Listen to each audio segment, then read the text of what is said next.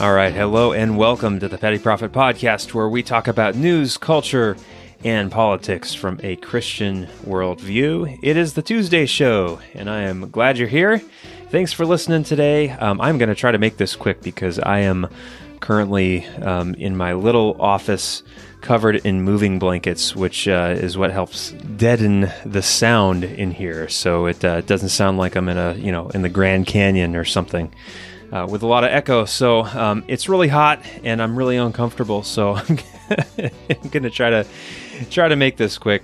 And uh, if you have feedback for the show, if you have an idea for uh, another podcast episode, uh, something you'd like to hear me or my brothers talk about, uh, be sure to write in. You can reach me at contact at thepettyprophet.com. Again, that's contact at thepettyprophet.com. And if you love the show, if you want to support the show, the best thing you can do is go into iTunes and give it a five star review. It really helps. And uh, be sure to subscribe. Uh, we're available on iTunes, Spotify, Stitcher, Podbean, Castbox, anywhere you get podcasts. You can subscribe and uh, get updated whenever we release a new show. So, without uh, further delay, let's get into it.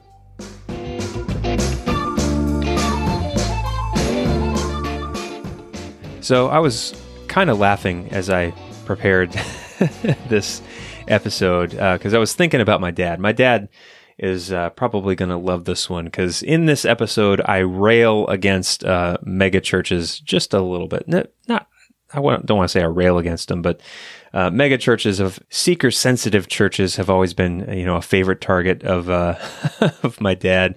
So we'll probably get a kick out of this.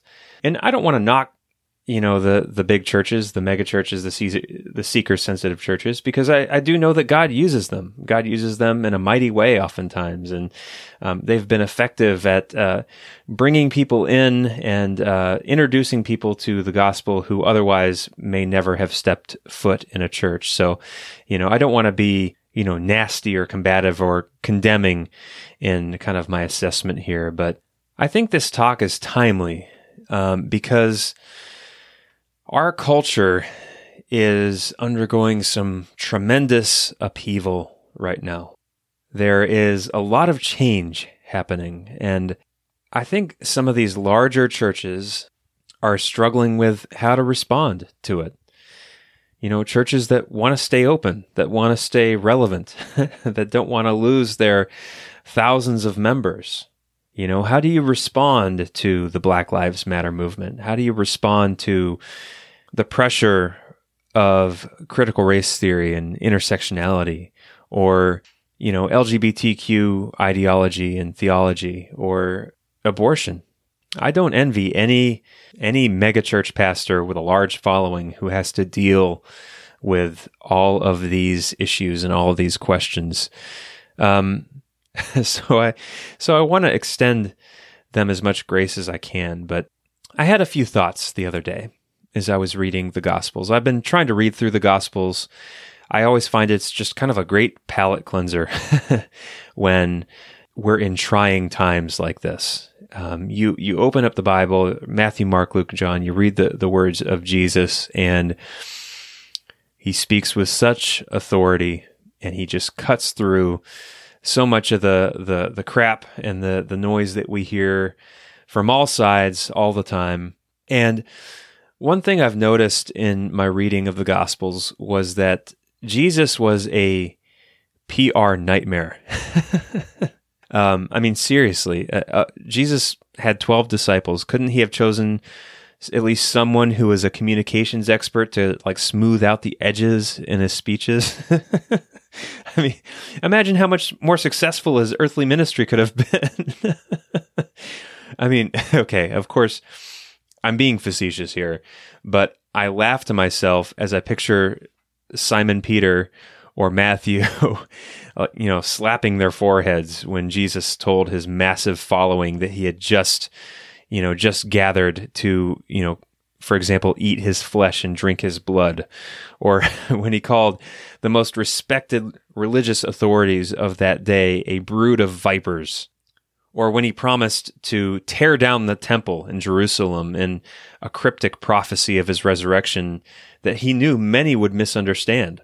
You know, I imagine what it must have been like to listen to the teaching of Jesus as he preached the Sermon on the Mount, for example.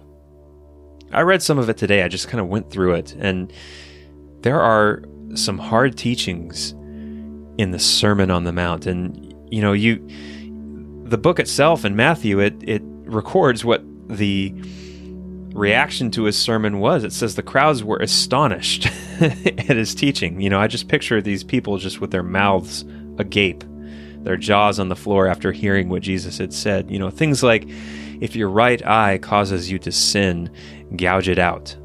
Um, if you if you get divorced and marry another, you're committing adultery. Ooh, you know, I, I'm imagining him saying something like that, and a few people getting up and walking away, shaking their heads. Or, you know, Jesus goes on to say, if someone steals your shirt, give him your cloak as well. If a Roman soldier forces you to carry his gear for a mile, carry it for two. And I'm picturing people, you know, shaking their heads saying, "Seriously? You know, give give more to our evil Roman oppressors?" And, you know, a few more walk out angrily. and then he goes on to say, you know, not everyone who says to me, "Lord, Lord," will enter the kingdom of heaven. The way is narrow that leads to life, and there are few that find it. And I picture that by the time Jesus is done with these talks, I, am imagining this massive crowd that had, had initially gathered to see the healings and be fed and meet the Messiah who would lead the nation of Israel to her former glory. Well, they've now dwindled down to just a handful of people. You know, again and again in the scripture, we see Jesus' loving kindness and miracles attracting massive crowds but as soon as he opens his mouth to deliver the message, eh, the crowds start to dissipate. And sometimes when I read the Gospels and then look up from my Bible and think about the American church, I worry a little. Well, maybe worry is not the best word. I, you know, maybe I should say I ponder a little bit. I, I think about what's going on because American freedom has produced a thriving culture of business and leadership best practices, we have become experts at creating a product, branding and marketing that product, drawing in customers, building empires. And, you know, in the business world, these practices have produced some incredible successes and have changed millions of lives. But they have also produced some incredibly influential churches. Massive buildings, slick marketing, multiple campuses, millions of dollars, best selling books, movies, Bible study programs, and more, all designed to draw in the customer and keep him or her in the seat. American capitalism has led many dynamic, enterprising individuals to craft and produce a product around Christianity. These massive churches have become their own, you know, lifestyle brands, record labels, social clubs. And that's not to say that God hasn't used them. I mean, there are churches in my town that have such a well done Sunday production, you know, professional music, slick marketing. It's it's impossible not to like them. It's impossible not to be drawn in by them. They launch marketing campaigns entitled things like, you know, you matter. There, you know, signs and billboards all over the town that say you matter or love no matter what you know, eh, messages that are graceful and winsome and pleasant.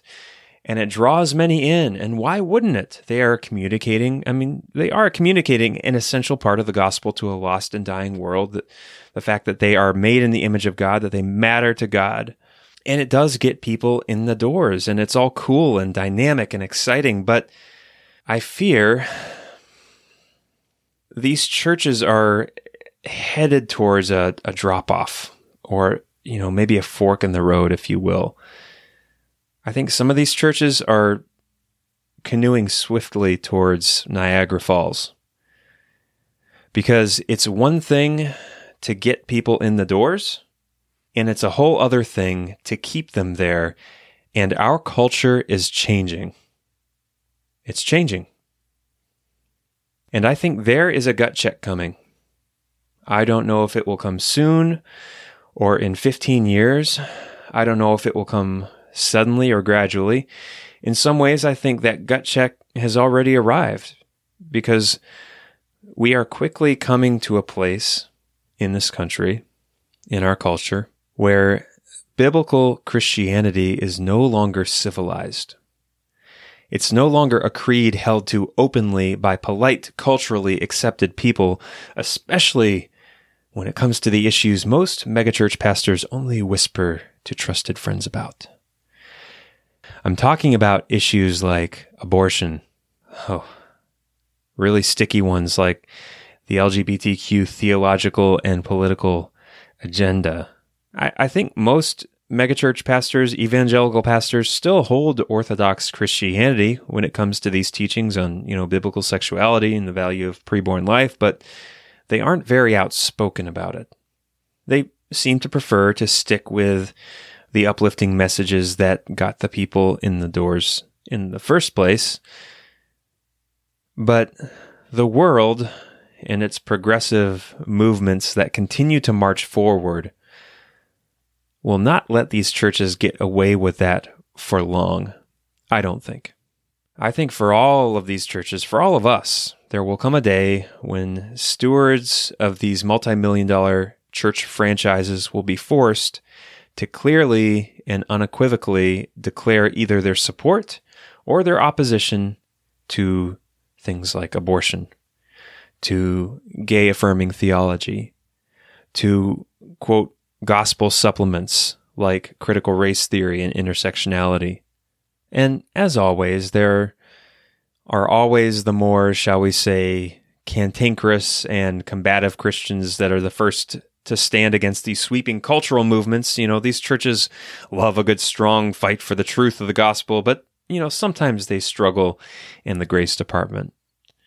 Then, of course, on the opposite end of the spectrum, there are the most progressive churches and denominations that have already completely given themselves over to the tossing waves of culture, abandoning sound truth completely for a little credibility in the world's eyes.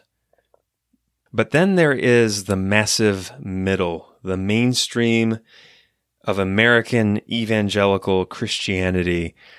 And what I see so far is not very encouraging. You know, we saw Carl Lentz of Hillsong shrink back when asked about abortion on The View. Should be the easiest question to answer.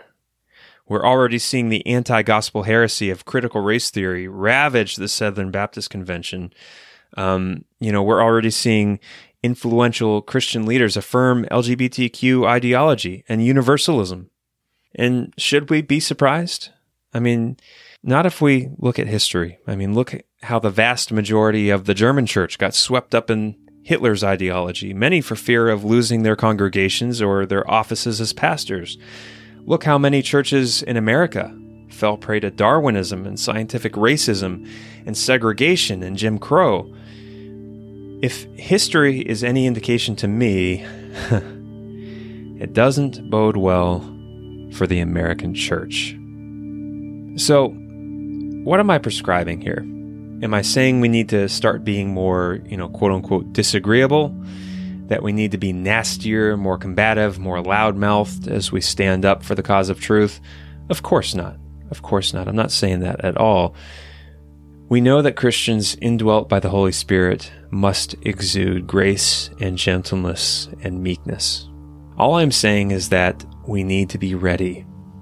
We need to know what we believe why we believe it, and what we would be willing to give up for it, because I think a time may be approaching when we all may have to give up something.